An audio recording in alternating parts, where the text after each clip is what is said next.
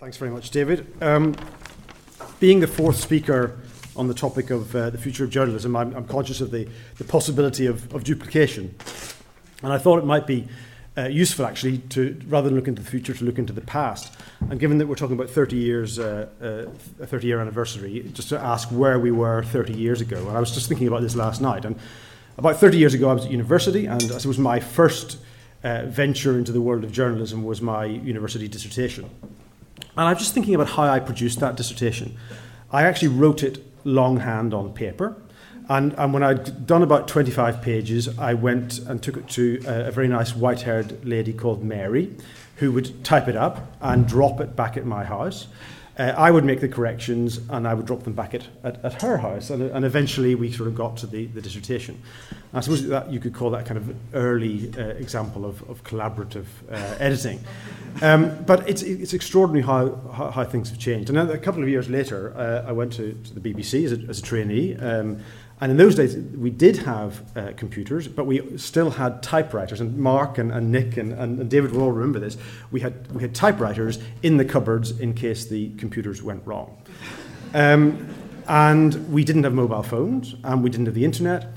And if you wanted to search for a story, uh, you walked along the corridor to a place called News Information, and you went up to a desk and you said, uh, I wonder if you could uh, direct me to recent articles about the, the Bodleian Library, for example. And, and a clerk would hand you a manila folder with yellowing newspaper cuttings, and you would look through them. And if you were lucky, you could find the article you had in mind. And just as often as not, it hadn't been cut, and you, you didn't get there.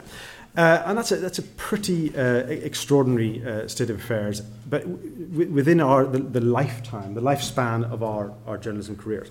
So, so where are we today? We, we, we're here. Uh, this is the, the Nexus 7, uh, launched last week. Um, other tablets are also available.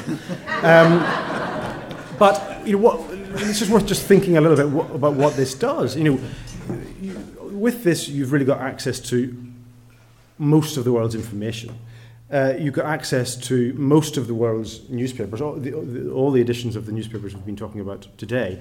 You can translate those uh, newspapers. Uh, you can you can sign up. You can, you can hook it up to your, your credit card, uh, and you can uh, then you can buy you can buy millions of, of songs. You can buy books. You can buy uh, magazines. And of course, the other extraordinary thing about, about devices like this, and of course smartphones too, is that it's an extraordinary publishing and, and news gathering device.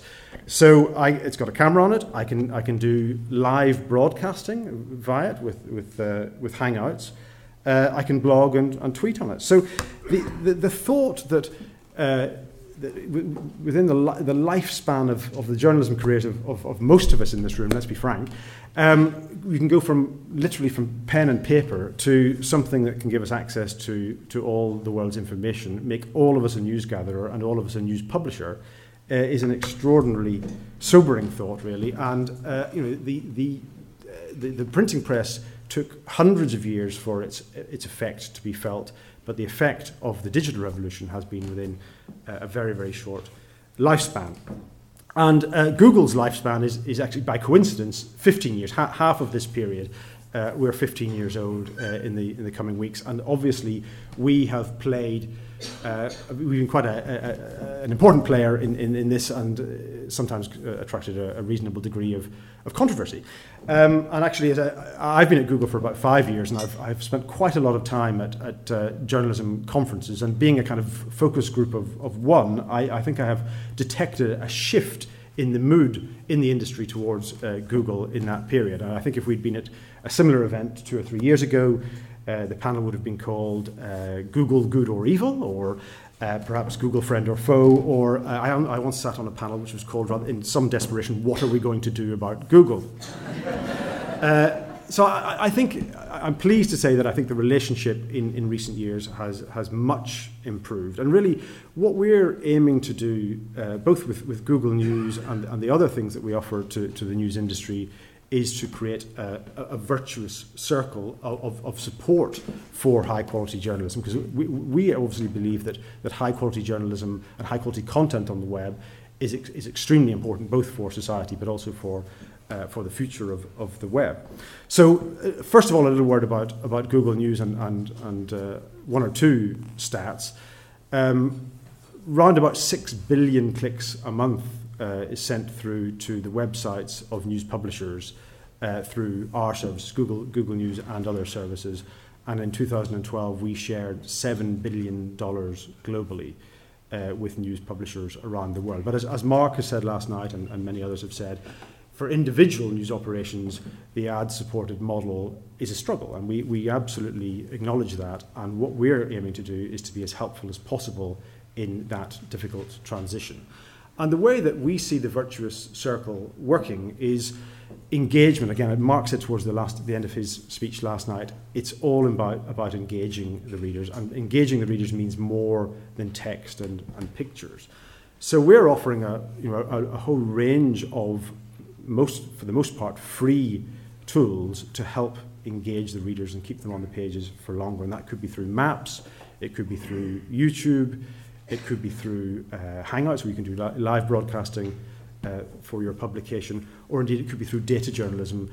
And Google Fusion Tables is a, an extremely useful tool where we can get publicly available data and turn that into visualizations and data visualizations and, um, uh, uh, and uh, little movies.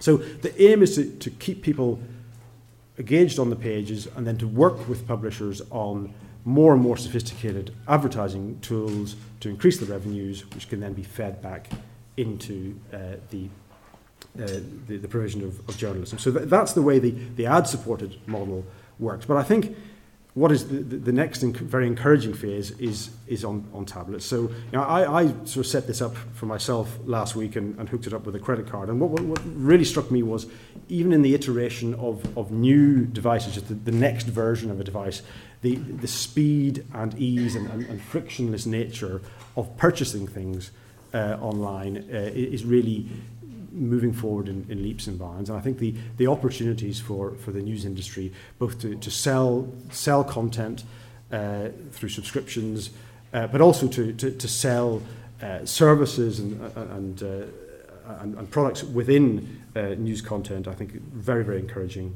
indeed. And really, the, the last thing I wanted to touch on is how we are engaged in trying to support innovation in, in digital journalism. I think again, this goes back to the idea that it's the same, very often the same generation of people who've gone from journalism as it was 25, 30 years ago to, to what it is now. And what we're increasingly seeing is the intersection between computer science and, and journalism. And that is becoming extremely important. It's becoming important in, in, in terms of, of advertising. It's becoming important in terms of presentation on the page. And it's very interesting hearing editors these days talking about HTML5 and grappling with the actual uh, coding that is going on, pr- producing the, the presentation of, of the paper. And that's, that is uh, one hell of a challenge. Um, so one thing that we're working on uh, with primarily with the Global Editors Network was based in, in, in Paris and has been, is an organization that's very, very keen to, to embrace technology right across online, broadcast and, and print, is to look at something called the, the Editors Lab, which is to, aimed at putting together uh, journalists, developers, and designers to try to figure out new ways of uh, creating and presenting journalism. Um, and that, that's something that we've done with, with, in, in, in six or seven uh, cities with uh, key newspapers uh, across Europe. We've also been supporting, alongside the, the, the Global Editors Network, the, the Data Journalism Awards. And we haven't really discussed data journalism, but the whole, the whole area of data journalism, I think, a huge uh, opportunity for engaging readers. So just to conclude, I mean, the, the, the question for me is, is, and for all of us, I think, is, is journalism going to get better in the future? And I think given the, the, the tools and innovation uh, and, and devices that we have at our disposal, I just think it's an unarguable that the, the future for uh, journalism is one of optimism. If you look back to 30 years ago, it's actually quite hard to comprehend how we, how we managed to get the news out in those days, given the, the lack of, uh, of tools at our disposal. I think it's, it's, uh, it's unanswerable that, that, uh, that journalism has got better in that 30-year uh, period, and I'm very optimistic that it's going to get better still. Peter, thank you, thank you very much.